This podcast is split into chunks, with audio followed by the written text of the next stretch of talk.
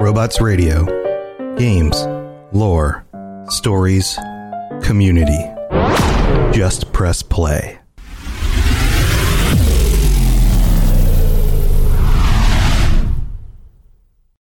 Robots Radio presents.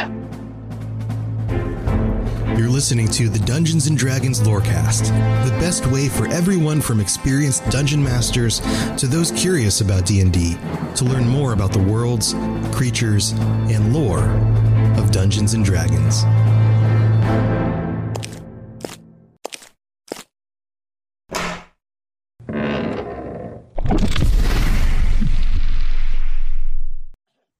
Hello, welcome to the Dungeons and Dragons Lorecast. My name is Sergio, And I am Mary. and we this week are going to talk about some some world-changing lore. We've been we've been shaking up the uh we've been shaking up the the campaign settings lately with the spell plague We have, yeah. and now we're going to talk about the second sundering. So the spell plague which Mary discussed a, a Mhm. few episodes ago uh is is the second sundering and the spell plague are are very much linked like both in Yes. lore as well as like in real life context so you know much how the spell plague and its story and its lore was used in game as the explanation behind the real world differences you know mechanical and otherwise Mhm. between uh, D&D 3rd edition and 3.5 and the upcoming 4th edition the second sundering marks the transition between 4th and 5th edition Okay. Okay. and to be honest like the second sundering kind of undoes a lot of what occurred because of and during the spell plague and you know it, it can you know you can explain it away like well yeah of course like something like a spell plague emphasis on the plague it should be like probably isn't great and should be undone uh That's fair. yeah and this is like you know nature healing itself or d&d healing itself as as it were Right. Right. uh, but that's let's let's be honest fourth edition you know wasn't really that much of a success Got it. uh you know whether or not you know it's a good game or more specifically a good d&d game Mhm. that's purely subjective right absolutely. Absolutely. you know but from the like objective empirical view of you know money made and books sold and folks playing uh, it seemed obvious to the to the people at Wizards of the Coast that some course correction needed to take place Yeah. and and that came in the form of the second sundering and so now that we have the table talk version of why it happened let's dig into the lore version That's the part I'm here for. I like I'm I'm a nerd for all of it. I'm a nerd for like the lore aspect and like why why why is this lore taking place? Like why did this happen? Like I'm a, I'm a, I'm also a huge history nerd as well. So I, oddly enough, do not care for world history, but I like fantasy world history a Like lot when- better. when we covered Ravenloft, uh, I was so like you know I love talking about like the the publication history, like the like Mhm. how like the the Hickmans created it and how it started off as a as like a one shot module and then had Mhm. its sequel and then like it became like so popular that you know they were like let's make it into an entire campaign setting and it's like for me that was a lot of fun too in addition to like oh like strahd you know was a like sort of like a war king kind of like conqueror who felt Mhm. you know uh, if you want to know this this is about the sec see there's there's the adhd coming in you brought you it with you in full force today. if you want to learn more about Ravenloft, check out our four part series on the campaign setting and the lore behind it. Yes. But if you want to learn more about the second Sundering, stay tuned because it's coming up like right now. we Um, might get there. so we might, we might, if I can, if I could just rein in this, this, this uh bag of ferrets fer- ferrets that we that I call a brain. So this this is a this is a poem that appears in um, there is a six book series known as the Sundering, which tells um, not really the uh, it the way it's described is the sun it's it's the story of six different individuals you know um drizzt is one of them elminster is another and, and and several more. And it tells you know their stories while the second sundering is sort of happening. And so like you can read them uh, you don't have to read one uh, uh you don't have to read all of them to get the full story but they do happen chronologically like as far as you know what's what happens in the first book is like the beginning of the second sundering and then what Right. happens in the sixth is the, is the final is the end of it right Right. but uh this poem appears in each of those six books and it is a uh it's a prophecy that was written by Eliandrith of Oishar uh circa negative 17,000 17,600 dr so this Ugh. was It's just been waiting. it's They been had waiting this one just setting up on a shelf waiting for it. Got it. When the trials begin, in soul torn solitude despairing, the hunter waits alone. The companions emerge from fast bound ties of fate, uniting against a common foe. When the shadows descend, in hell sworn covenant unswerving, the blighted brothers hunt, and the God-born appears, in rose blessed abbey reared, rising to loose the godly spark. When the harvest time comes, and hate fueled mission grim unbending, the shadowed reapers search, the adversary vies with fiend wrought enemies, opposing the twisting schemes of hell. When the tempest is born, as storm tossed waters rise uncaring, the promised hope still shines, and the reavers behold the dawn born chosen's gaze, transforming the darkness into light.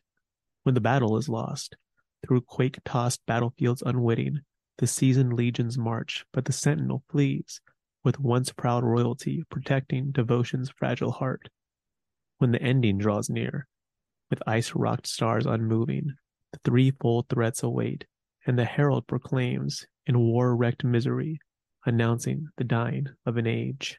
So, in a nutshell, the second sundering, also known as the sundering of Toril and Abeir, was a great catastrophic event in the history of those worlds that occurred during the 1480s DR.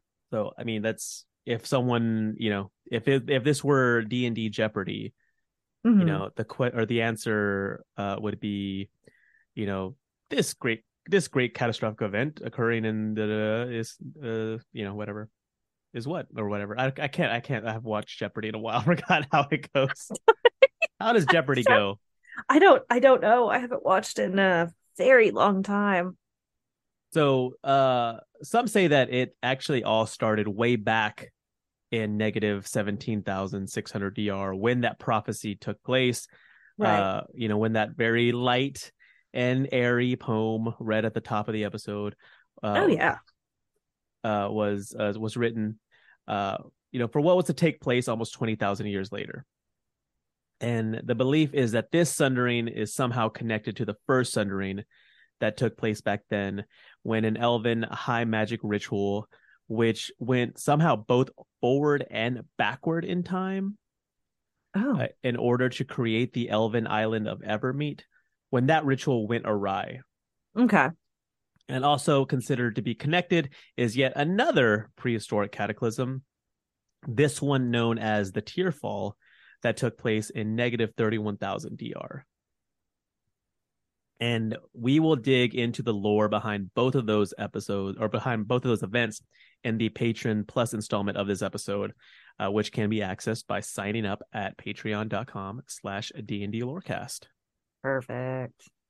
so the more concrete however uh, beginning can be traced to when ao the overgod destroyed the tablets of fate at the conclusion of the time of troubles so when ao did this he Mhm. instigated the era of upheaval since the tablets defined the laws of realm space and kept kept it relatively stable. So doing destroying these tablets sort of uh you know wasn't just like a symbolic gesture. It was, you know, very much uh something that had tangible effects. Right. Right. So without them, chaos ensued. Meaning what exactly? Well, on the tablets were written the names of the gods and their respective portfolios. Mhm. You know that which were uh you know those are essentially what gods what they are gods over you know Mystra is the god of magic it's on her po- portfolio Yes. Bhaal murder and so on and so forth Mhm, mhm, but without those tablets the portfolios could shift around uh, mhm. more easily. And this combined with mortals such as Cyric, that little rapscallion, oh who- boy. who He's, will uh, be who Mary will be discussing. Uh, Mary, oh, uh, you, um, I think you have a love hate relationship with Cyric at this point. I yeah, it's a it's an interesting so But that's that's for next. That's for the next, next. episode. week you can Yeah. hear me be super exasperated at this guy. So like guys like Cyric ascend to godhood. yes. uh, or gods like Bane are being killed. Like that, like that sort of is the aforementioned chaos that ensues. Mhm. Additionally, the connected but separate worlds of Abeir and Toril, you know, Mhm. worlds that have been separated for many thousands of years, slowly begin to overlap. And then, unfortunately, the spell plague drastically speeds up this process. And so the second sundering starts, you know, when Ao makes the decision to recreate the tablets of fate and thus separate the worlds of Abeir and Toril once more Okay. you know the deities are unsure you know uh what to you know what this could mean for them and their power Mhm. and essentially make all efforts using their most powerful servants to prepare for the event you know they are essentially like they're not sure like does this mean we're going to lose power if that's the case like you know we want to have we want to be as powerful as possible you know sort Right. of you know sort of like uh that last push before an election you know like we need to like start knocking on doors and and ask, asking folks if they've heard the good news about Bhaal That's the nicest way that you could possibly explain it and and definitely not how it went for some of those guys. Bhaal especially. you don't think he was just knock having his folks knock on doors The god of murder? Probably not. oh you're you're assuming I'm assuming that there was a rash of murders all across all across the face of the planet during the um during the time of troubles. They all kind of, you know, fingers pointed. I'm just might be speculation, but definitely the god of murder. He was not just knocking on doors. He was just slaying as he went. as as one would expect the and god that's with an A. Y, not the nice version of slaying like Santa Claus does. So, you know, if the gods themselves weren't exactly sure what was going on, you can be sure that mere mortals had no freaking clue whatsoever. Right. Uh, and speaking of Bhaal, they did have some inkling, however, because Bhaal, the previously murdered god of murder, like he he had been murdered, he'd been killed, which how ironic. Uh, he Beautiful. was very publicly publicly reborn in the middle of Baldur's Gate, and admittedly, Mary left a path of bodies in his what? wake. God of So- murder, killing people. Shut So Bhaal be- is reborn and immediately starts living up to, to- yeah, like no, like like no, like let's go ahead and like get get our sea legs under us. Let's, you know, let's figure I out. let's just, I know. know. that it's not the way that it went, but the mental image of an infant, just like, all right, time to kill. Somebody get me a sword.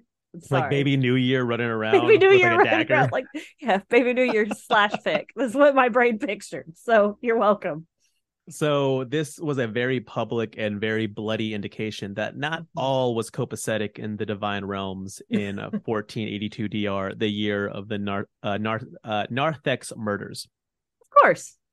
Uh, two years later, in the year of awakened sleepers, stranger calamities began to strike Faerun. We would have uh, earthquakes in one location, uh, a plague of locusts in another, you know, droughts along the southern shores as the sea steadily receded. And amidst all this turmoil, conflicts begin to break out in many regions of the continent. So the orcs of many arrows go to war against the dwarf holds of the north and their allies. Uh, Sembia invades the Dale lands, so Mhm. Cormyr raises an army to come to the aid of the Dale's folk. Uh, Netheril uses this opportunity and brings forces to Cormyr's border, which then draws Cormyr into a uh, a two front war. So right. So it splits their Right. And so in Cormyr's like, oh, we gotta go help, you know, these folks. And Netheril's like, Mhm. ha uh, which I you wouldn't again, you you expect the god of murder to murder, you expect uh the shade folk I of do. Netheril to be shady. Yes, it's true. It's very true.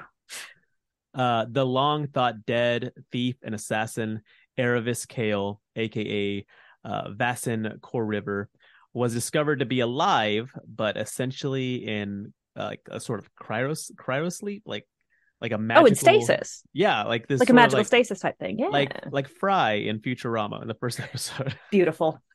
Uh, his son, also named uh Vasen uh, or Vason, uh, you know, Junior, I guess, uh, and two of his son's companions were transported to Cale's location by Drasek Riven, a former Zentarim assassin and longtime rival of Erevis Cale, where they Hmm. freed Erevis from his 100 long, a year long magical imprisonment.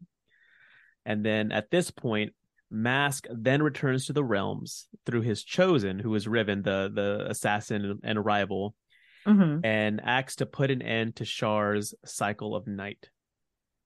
So I'm sure she loved that. right. So the cycle of night was the recurrent destruction of stars and planets across the cosmos as carried out by Shar. So I Mhm. mean, uh, we we this you know we made the ruling that Shar was the original emo, It's and true. if there's I I can't think of anything more emo than wanting to destroy the stars That's yeah. because you because you can't get your way. That's yeah. No, she absolutely loves throwing tantrums. So this was because about a century prior, Shar had ordered the opening of a planar rift to the plane of shadow over the city of Ordalun, Ordalin, Mhm. uh, which essentially destroyed it, uh, to create a whirlpool of shadow stuff that would have allowed her to finally destroy Toril. She's been trying. I told y'all. Well, I try to tell y'all. Uh, her plan, her plan failed due to being imprisoned there by Mask, but she had slowly managed to tear a hole in the whirlpool, thus coming close to fulfilling her goal. But the efforts of Vasen Cale, the son, uh, who wields the power of Amaunator, the Netherese god of order, law, law, time, and the sun, and of course the returned Mask, closed the tear Of course. The flying Netherese enclave of Sakkors, which is an ancient city built atop a floating inverted mountaintop. So, like essentially like a floating, like upside down triangle, essentially. hmm hmm Uh, that rested on top of the maelstrom, crashed in order to destroy the whirlpool itself. The Oh, residents gosh. of Sakkors evacuated prior to the uh to the Mythal's colle- complete collapse. The Mythals like Mythals are uh we'll talk about Mythals here in a little bit. The complete collapse and the city crashed into the ruins of Ordulin, destroying the void as well as killing the Netherese princes Brennus Tanthul and Rivalen Tanthul, Shar's Mhm. Night Seer. hmm And even though the shroud over Sembia returned, sunlight finally started to reach the surface through the cracks created by the destruction of Sakkors. So immediately, like you know, some like heavy, like light world changing stuff is happening. Right. Meanwhile, the Drow begin to cloud the skies over the Silver Marches through a ritual known as the Darkening, preparing Okay. the battlefield for their sunlight hating warriors, which I love how that's described. Hating. Like it's Sure. not that it's not that they that the sunlight, you know, causes them like, you know, damage or anything. Like they like Right. hate it. They just So- don't like it. ah, shaking their fist at it. We're not weak. We just don't like it. a large army of orcs and, and drow supported by frost giants and white dragons then assault the silver marches in what is known as the war of the silver marches appropriately I enough Love it when battles are named like that. Uh, the town of nesme was destroyed by the orcs and a white dragon named uh, arauthator while sundabar was conquered by an orc army commanded by the warlord hartusk and then renamed hartusk keep Perfect. again appropriately enough Makes it easier. And then, meanwhile, throughout this entire period, tales begin to spread of individuals who had been touched by the gods and granted strange powers. So, what had happened was that most of the gods created many what and what were eventually known as chosen Right. um, amongst mortals as they were trying to gather as much power as possible to be as high in divine ranking as they could before Ao completed the new tablets of fate, which uh, presumably would seal their status and portfolio. right. You know, Trying because to get as much power as possible before everything's set in stone. Right, and because as we know in D and D, followers means power. Power for the gods. The more folks believe in you, uh, the more they worship you, the more powerful of a deity that you become. hmm people started to claim they had been chosen by the gods and granted special powers you know and some were at the root of the conflicts that started to grip the land uh seemingly driven by you know some divine purpose like you know for example in 1485 in Icewind Dale the chosen of Auril went to war with ten Towns and actually they were ended up they ended up being defeated but like I said they you know some of these chosen you know were at the at the center of these these conflicts, these wars, these skirmishes. Not in the version of that campaign we played. and then They did not win. I'm just throw it out there. We did not. and which would you know which be you know it's a fun sort of like you know uh what if sort of story like what if the Mhm. chosen of Auril had defeated Ten Towns like what does that mean for the you know northern Faerun Oops. And then you know and then well so some of those like kind of like took their chosen status and and you know sort of went haywire with it others i had no Mhm. idea why like mystified as to why they were singled out and then meanwhile uh both telamont tanthul of thultanthar uh, uh who is uh uh Netherese nightshade baddie essentially uh Mhm, and mhm. and our good friend szass tam of thay Always. ordered their forces to capture all newly appointed chosen so that they could harvest their power because of course like i mean Oh like- yeah.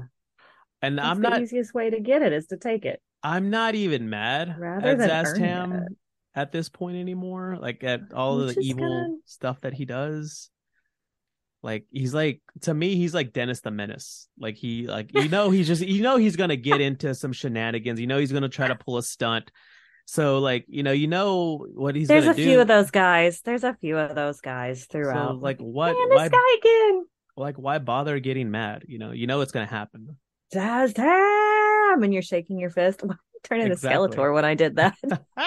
Szass Tam! yes. so uh, all across Faerun, you know the conflict rages on Right. Uh, and in addition to all these sort of uh, like that natural disaster, like you know, or unnatural disaster, I guess it would, like you know, earthquakes and and uh, plagues and and droughts. So in uh, Anauroch, seeing that the Netherese forces are spread thin, the long subjugated Bedine people rebel. Uh, in Cormyr and Sembia, the Netherese and the Cormyrians, uh, you know, trade ground back and forth. Mhm, the mhm. Dalelands are have become an absolute war zone. Yep. Um, having defeated or besieged the dwarf, the dwarf holds in the north, uh, orcs march on Silvery Moon, and eventually besieging the Gem of the North, which is the awesome nickname for Silvery Moon. Uh, Gem of the North. however, Sorry. by I myself that time. By Flame Rule, which is Mhm. essentially Faerun's summer, the siege was broken and the War of the Silver Marches ends when Hartusk was defeated and the darkening is dispelled. So the orcs are just, uh, you know, defeated. The Drow are, uh, you know, defeated in their Driven back. Mhm. yeah in their their sunlight hating spell and so but then as if all this wasn't enough you know in the autumn of 1485 the great rain began to fall around the sea of fallen stars and continues unceasingly which turns a what was a drought into flash a floods. absolute flood yeah not, not even just like yeah, like a flash flood one and then one that just continued Mhm. on for for months and months and months. That just sounds awesome. But we will discuss, you know the ramifications of that as well mm-hmm. as how the second sundering ends after we get back from the middle of the show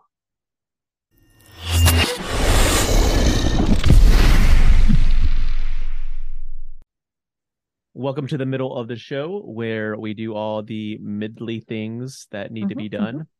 Mm-hmm. Uh, what uh, what what do we do first, Mary? Oh gosh, we have to come in here and we can't say thank you to the patrons. You can't just not say thank you to the patrons. They are awesome. And uh you guys make all of these awesome things that we've got going on possible. Make it to where we can get new merch done, where we can work on getting the magic item of the week title pending book out. All of these things. Um, so thank you all of you. And a special thank you to Frankie for signing up and joining us. We appreciate you and welcome aboard. Welcome aboard, Frankie. Um, no, yeah, we uh we actually if you are on the Robots Radio Network Discord, Mhm. uh we sort of had a a sneak peek of one of the new uh designs that we're going to be re- releasing here in the next couple of months. Hmm? So if you uh if you're on there, go check it out. If you're not on there, you can definitely join and check it out. But Oh, it's yeah. uh yeah, it's very exciting. We've been sitting on this one for a couple of, for a little while now, for about a, a couple months. A couple few months, yeah. We've been like chomping at the bit to like finally get it released, and we're going to be doing so here in the next couple months, along with some other cool designs. Yep. And then like like Mary said, the the magic item of the week, uh, title pending. Uh, maybe that's the actual. we should just call it call title it that. pending. Magic item of the week, title pending. Ah, yes, the title Um, pending magic item. I mean, it's perfect for homebrew if we're going to be honest here. right, right. I don't know what Uh, I'm going to call it yet, but this is what it is. And we're going to be really be releasing that here in the next year or here Mhm. in in 2023. So very excited about that, and it's because of the support from from the patron folks. Uh, so thank you so much for that. Um, additionally, if you want to support the show in other ways, you can go to um, Apple Podcasts or Spotify, leave us uh, five star reviews. Uh, you can follow us on social media. We're pretty Yep. much ev- every we're on everything now. Um, We we are are. at D and D Lorecast on on Mhm. Twitter, on Instagram, on TikTok, Mhm. uh, pretty much anywhere.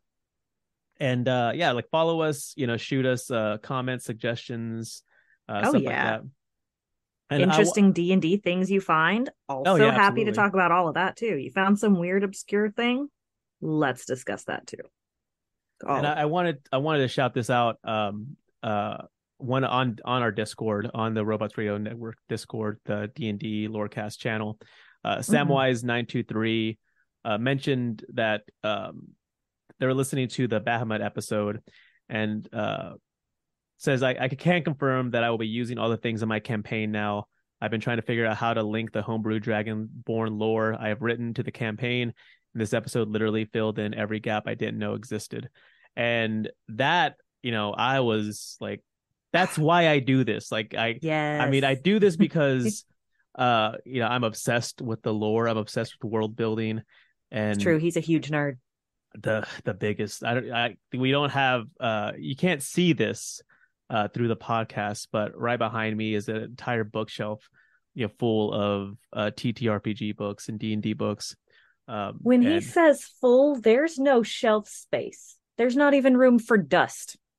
the i yeah w- my partner thanks thanks that because she's not not, not a lover of the dust but um but no like i and and also you know to we we you know we do this to to help folks out with their games to like help them you know become better Oh, players better dms and so like yeah Mhm. that like that really like hit me like right where you know, Same. so i was like same, that's awesome Same, so same. um but yeah that's we we we do this so that you know we can we can help folks out um, It's also so much when you go to look at the quantity of content, it is so easy to be overwhelmed. And breaking it down this way makes it less overwhelming. no yeah i mean even In like addition when to that, when makes i it start easier to doing- digest, I think. when I start doing research, I'm like, ah, I don't even know where to start. And so it's like, Yeah. uh, like everything, like I get as much information as possible, and then sort of like, know, all right, let's let's back let's put it in a way that makes sense. Yeah. My first set of notes looks like I'm unhinged I mean, more than I actually am. okay, there you go, there it is. but yeah, so again, well, I mean, all this to say, like, thank you so much for the love and support. Yes. Um, you know, we do this. This is a, definitely a labor of love, and we want to, you know, continue facilitating and growing this awesome community that we've gotten so far. definitely do. Definitely do. And so, as far as uh, D and D news, um, well, they're the, you know, they had the four or five finalists for the Lego. You know, Mhm, They were down ideas. five. uh and they they and you could vote for a winner uh the winner won we've got the the the dragon keep the the green the, the green dragon. the big the big green dragon one the journey dragons keep journey's end is what it's called there it is. uh it's the one with like the the tower and the dragon wrapped around it Mhm. and this one you know i i showed all these to uh, a buddy of mine who like you know is interested in d&d uh but he's a lego fanatic Yeah. and he saw this one and was like that looks like dope anyway like i would buy that just because uh, even if it wasn't d&d right. so I was reading though that they plan on releasing at least three of those sets. awesome Is what I had seen. Now it wasn't direct. I don't think it was directly on their site, but I had seen it somewhere. So I'm hoping that that's true because hopefully I need them all. I, I i want them i want them and i need them I need Um, so we'll have a link to that so you can check them out uh Oh, yeah. In the show notes. Uh of course we've also have to discuss really quickly um i don't want to devote too much time to it because we want to get back to the lore. Um but the um the new version of the open game license which is uh 1.1 has Mhm. apparently leaked and it is uh not great. It's not great um and so you know uh mary and i have been discussing this and you know we just want uh to state for the record that Mhm. the dungeons and dragons lorecast is a supporter of third party publishers Yep.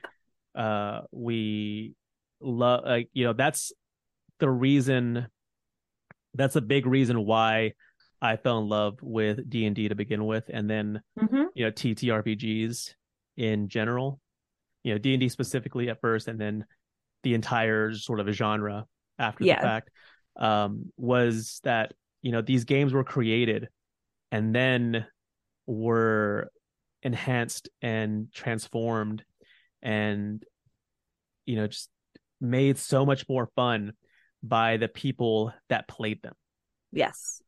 and so what you know this new gaming license and i'm uh you know i'm sort of not wanting to call it an open game license uh that term Right. open doesn't seem to fit but what It's- this new yeah. what this new gaming license uh seems to do is you know is squash all that squash the third party or do what it can to squash the third party uh creativity and It's- so fencing in creatives and that's not you can't putting limits on creativity is not the way to go if you want to include everybody absolutely. So again we just want to state for the record you know we are a supporter of you know both small and large third party publishers you know be them absolutely.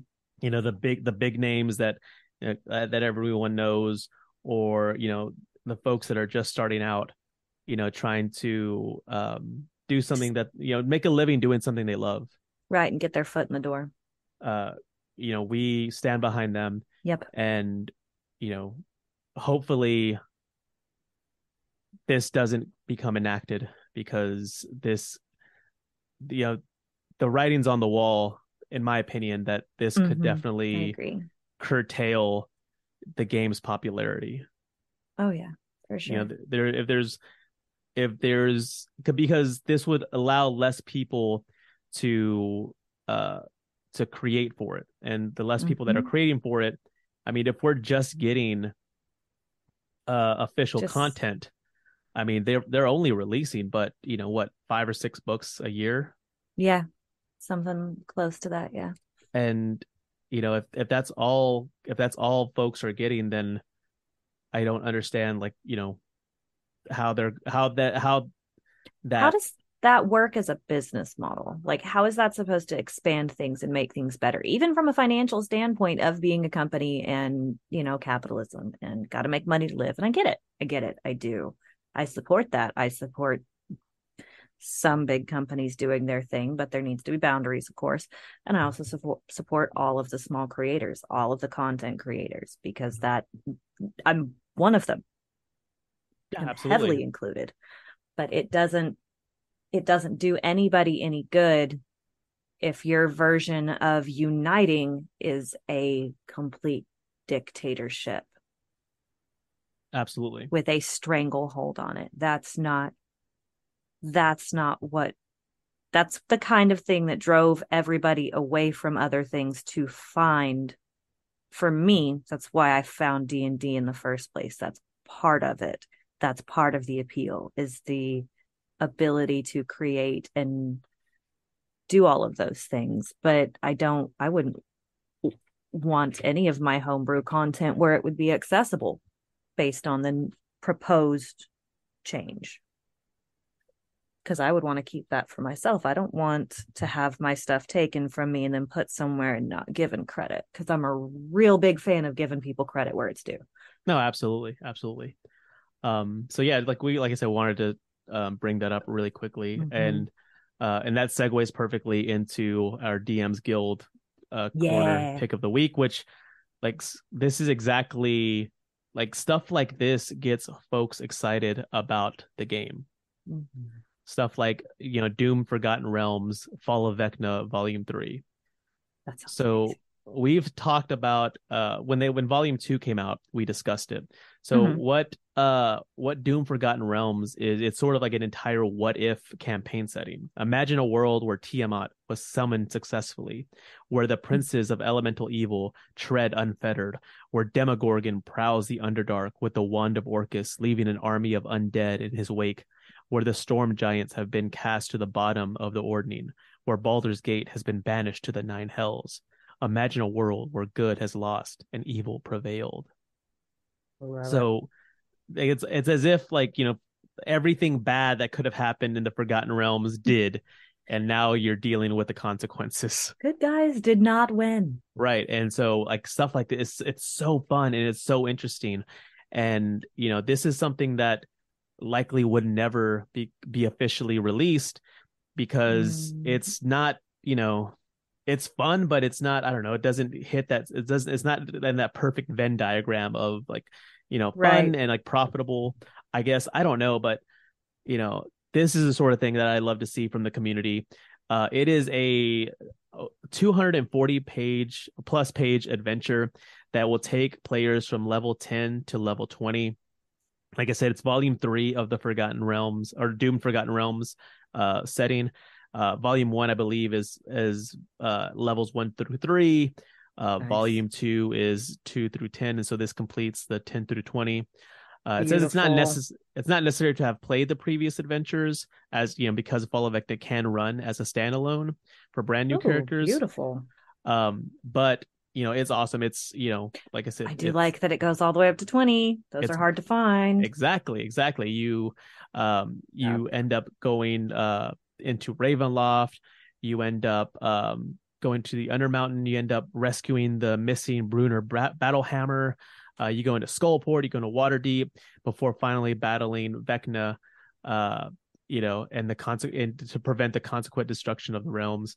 Uh but no yeah it's so cool. It's um just came out. That's check it out. yeah it's uh, it's i mean it's fantastic. So uh we'll have a link to that in the show notes. It's uh the pdf is 14.99 and i i buy as many copies as you can because the more copies you buy the more likely it is to get a physical release and i need this on my bookshelf i need This I- is absolutely stunningly done too. It's a solid, what, solid 250? Yep. 250 ish pages, Yep. approximately. How close am I? I'm real close. It's like 240 something. and so yeah it's you know it's something that is definitely worth purchasing Oh, absolutely. Well with that being said let's go ahead and jump into the end of the show and finish up our discussion on the second sundering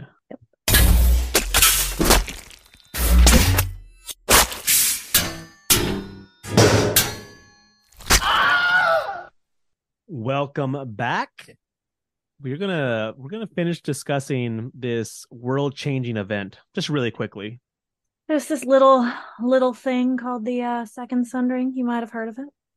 It's not, you know, it's. I mean, It sun, didn't come in first. It's Well, the silver medals.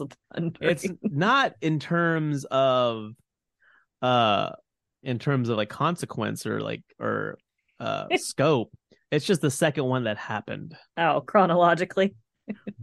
I mean, it's not like you know, it's like saying like, oh, World War II is the silver medal of world wars. it just happens to be the one that happened second. It just happened to come later in time.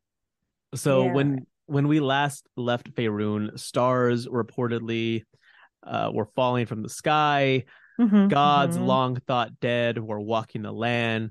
Armies led by you know God infused, God power infused mortals known as chosen were Mhm. fighting everywhere. And a torrential downpour known as the Great Rain began to flood the sea of fallen stars. So while the waters rose to the east in early 1486, the tide turned against the orcs in the north, and by the end of the year, their armies were broken and scattered. Goodness. Also, during that year, the elves of Myth Drannor came to the aid of the Dalelands and helped pu- push back the Sembian forces. Uh, in Waterdeep and Neverwinter, efforts were made to clear those cities of century old rubble and neglect, uh, as did uh, in Cormyr once they repelled the last of the Sembian and Netherese forces from the nation, thus reclaiming their territory. So little by little, these um like these military conflicts are starting to end. Yeah, starting to see a res- resolution of those. Right. And then by the end of the year, the Great Rain also finally starts to abate.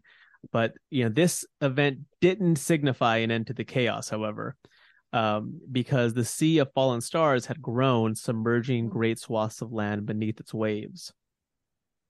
And then early in 1487, Mhm. major geological instability results in numerous earthquakes and volcanoes and these these earthquakes these volcanic eruptions go on for months you know as if the Oh, entire gosh. world was convulsing The world's having muscle spasms. I feel it. I get it. and in actuality what was happening is that the worlds of Abeir and Toril were being separated once again Being ripped apart because they had overlapped. Things had been thrown from one to the other, etc Right. et cetera, during the spell plague incident.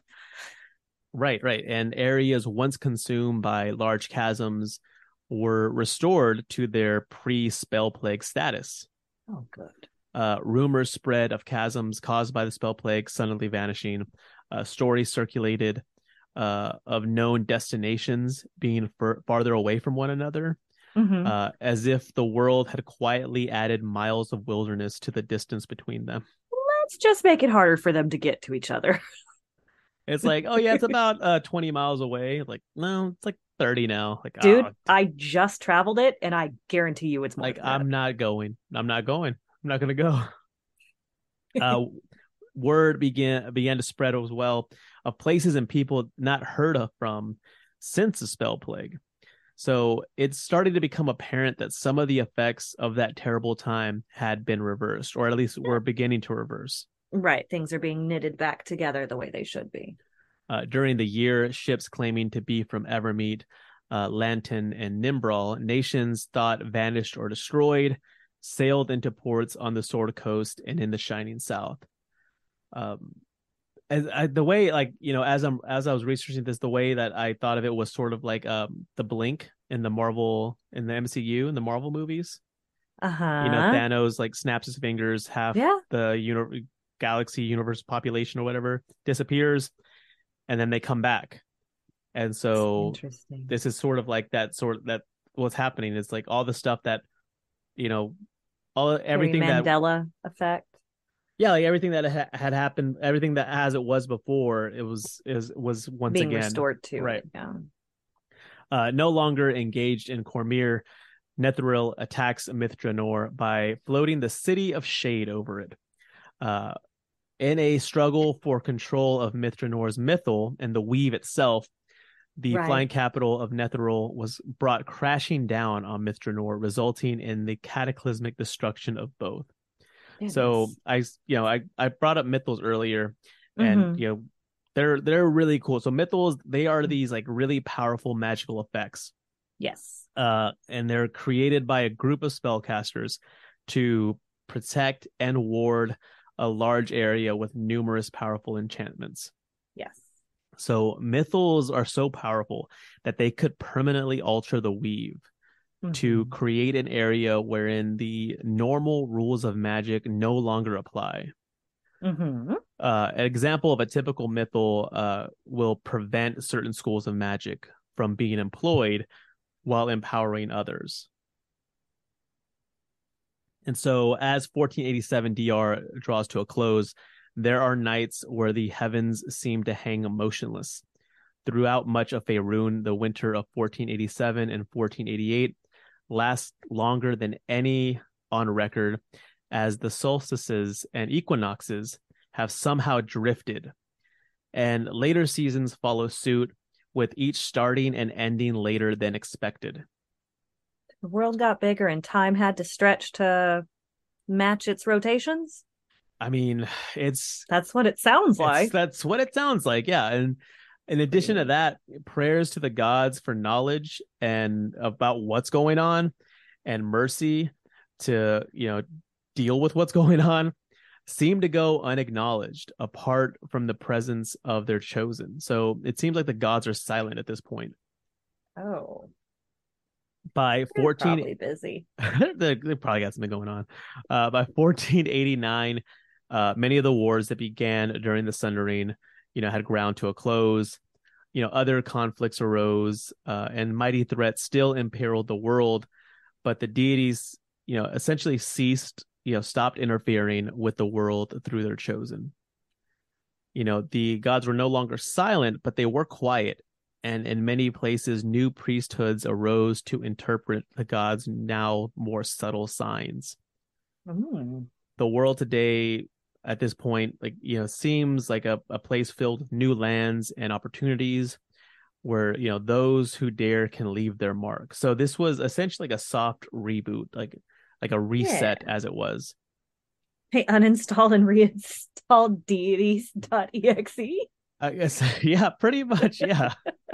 uh, students of history and you know those you know uh, mortal you know or you know those you know folks who like you know live uh like a human's lifespan uh and then those like elves and dwarves who Yes. can recall the past that short-lived humans see as distant perceive a world much like it was over a century prior Ooh. you know and for most folk wild tales of, po- of people empowered by the gods and of far off lands returned to the world become the subject of fireside chatter Right. Those are all old folklore at that point then. right Nice. uh in martinoth uh larloch the netherese lich known as the shadow king starts a plot to become the new deity of magic Oh by. Mr. can't catch a break. Look, I'm just saying, Mr. can't catch a break. you know, by draining the wards of Candlekeep and the Mythal of Myth Drannor. So essentially, you know, the wards that uh that protect Candlekeep, Yes. the you know library fortress of knowledge, as well as the Mythals of Myth Drannor, the you know the wards essentially the powerful wards that protect that city. Larloch is trying to like drain the magic of those and Mhm. become and use them to become the new deity of magic himself. Right. Meanwhile, Telamont Than- uh, uh, Tanthul, who has become the chosen of Shar, continues his work for the Lady of Loss, seeking to destroy the chosen of other deities, and also planning to drain the mythal of the city of Song of, of Myth Drannor. So we got these two little rascals to try to do their thing. Uh, the goal was to use its power to transform the weave into a new shadow weave. Because it worked so well the last time. It went Well, so well for her. I mean, you know, they're gonna a villain's gonna villain. I don't know. Villain's gonna you. villain, and she wants to destroy everything, and she's not gonna let go of it. It's true. Nobody holds a grudge like the goddess of grudge holding. That should be on her portfolio for sure. It should be. Meanwhile, Elminster is working feverishly to attempt to fully restore Mystra and the Weave. Yes.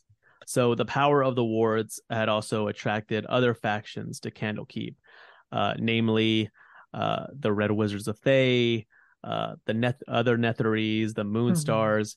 Uh, you know, they had sent their agents masquerading, masquerading as monks to keep an eye on them. Monksquerading. Monksquerading. Jesus. I'm Sorry.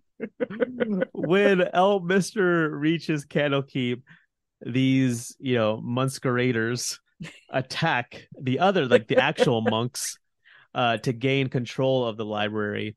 But a large number of them had already been replaced by agents of the other factions, which essentially leads to a battle for the wards. So, like, imagine like the Spider-Man GIF where like they're pointing at each other. yeah. And so Elminster manages to trick the Netherese by masquerading as High Prince uh, Tanthul, who is the ruler of Thultanthar, the floating Netherese city of shade.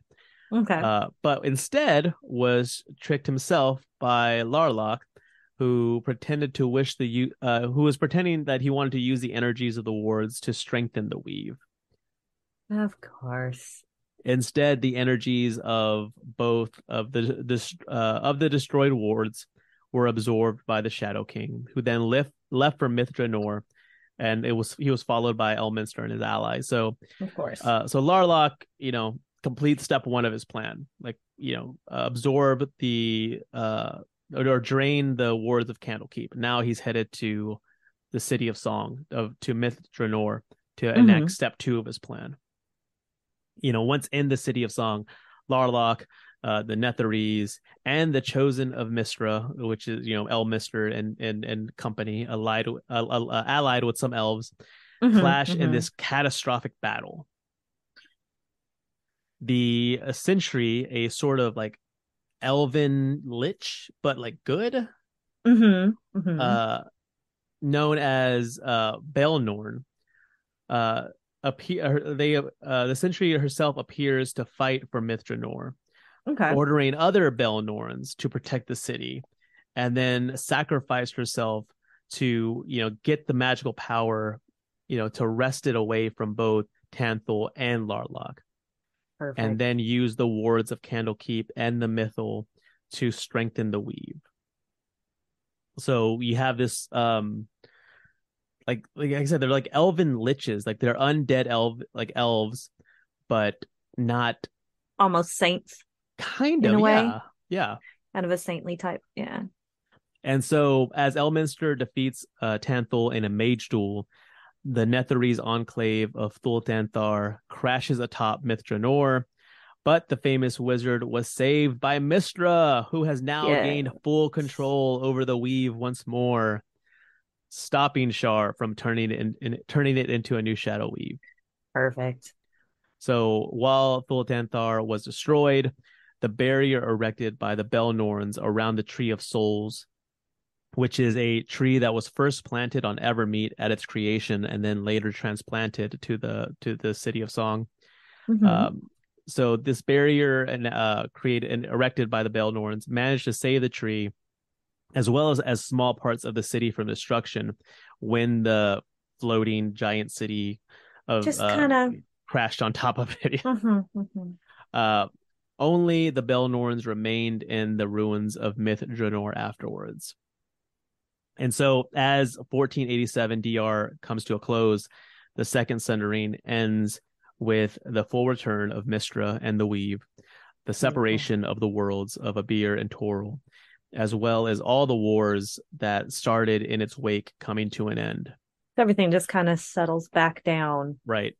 And so by by the end of it, the world begins to look very much like how it did, you know, a century prior, Mhm. although preserving a few of the changes from the tumultuous era of upheaval.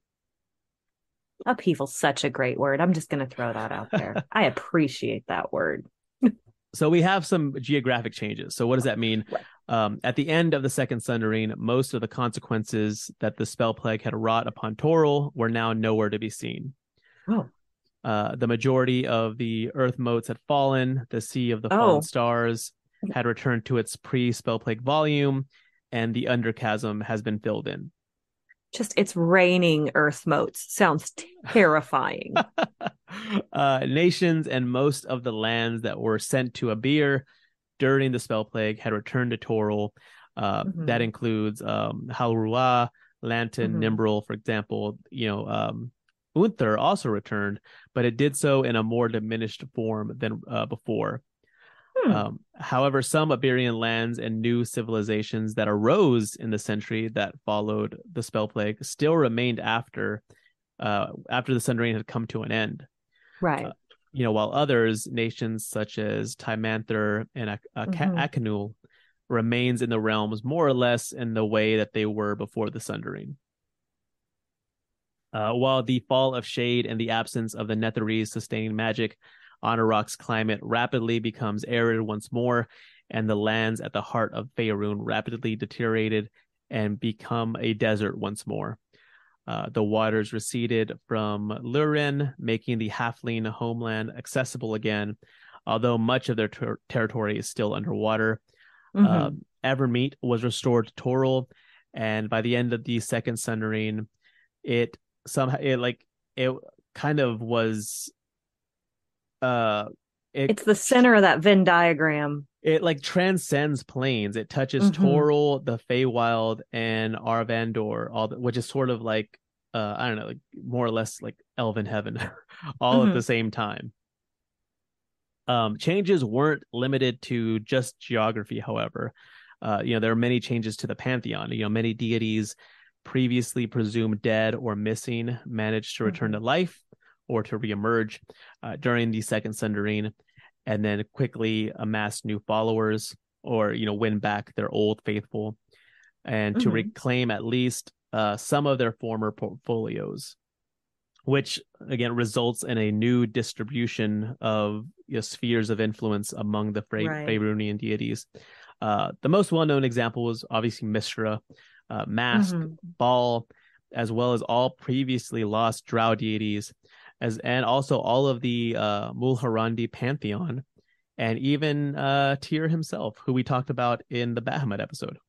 Yes. Uh, for other deities like Shar, the second Sundering resulted in a loss of power and influence. Uh, you know, the defeat at Myth Drannor, like really, the Lady of Loss lost on that one, took an L. Yeah, she took the L. In 1488 DR, uh, prayers to deities still went unanswered, but their chosen were still present. Um, but by the next year, those prayers began to uh, become answered again uh, as various deities withdrew their power and divine gifts from those chosen, since their purpose has you know pretty much been fulfilled. All right, you've used it. Give it back. You're done. Give me back my power. And also, uh, it also brought significant changes to how deities approached mortals.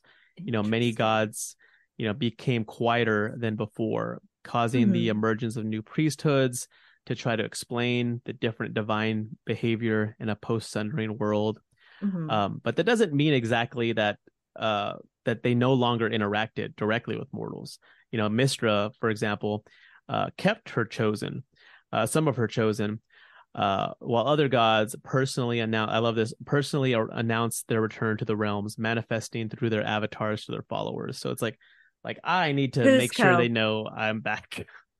Cisco kicks in the door. Boom, baby. Uh, for example, Eilistraee, the chaotic good drow goddess of beauty, song, dance, freedom, moonlight, sword work, and hunting, which is probably like the best portfolio ever. I love her. uh, was seen dancing and speaking to mortals in many places, especially along the Sword Coast. Uh, the recently returned Mulhorandi gods still ruled among their people, directly interacting with them, just like the god kings of old.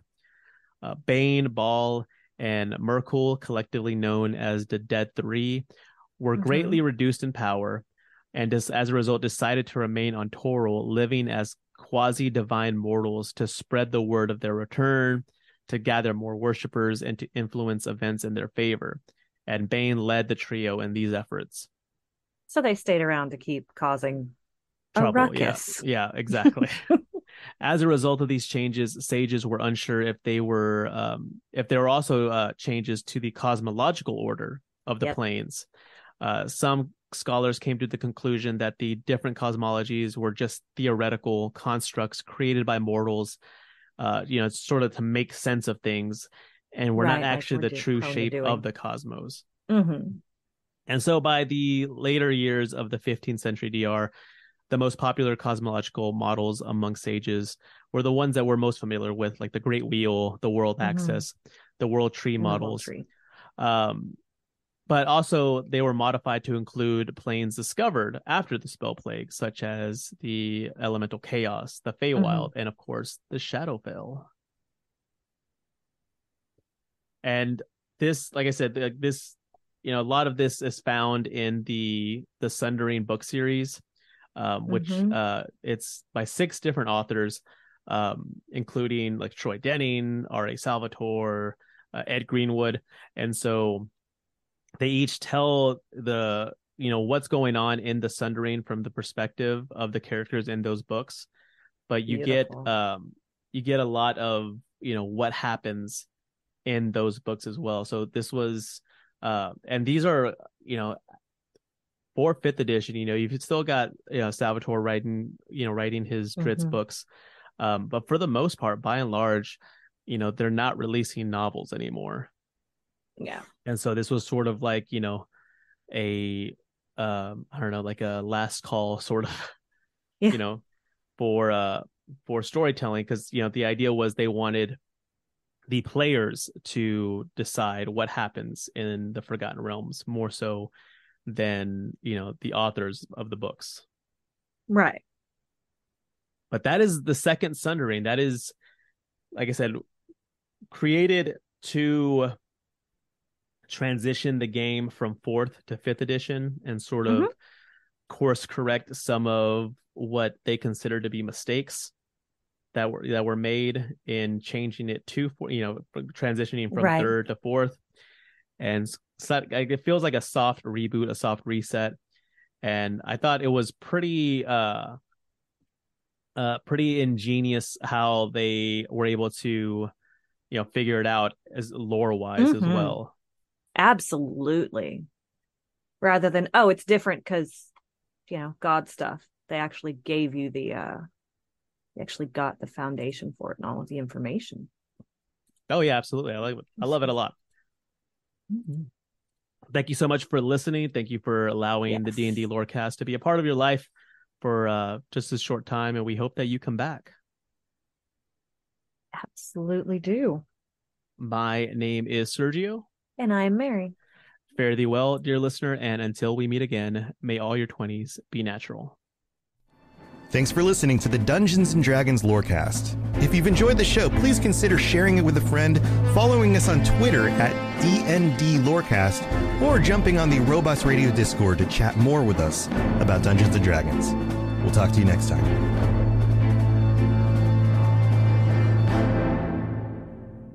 You've been listening to a Robots Radio podcast. Smart shows for interesting people. Check out all the shows at robotsradio.net.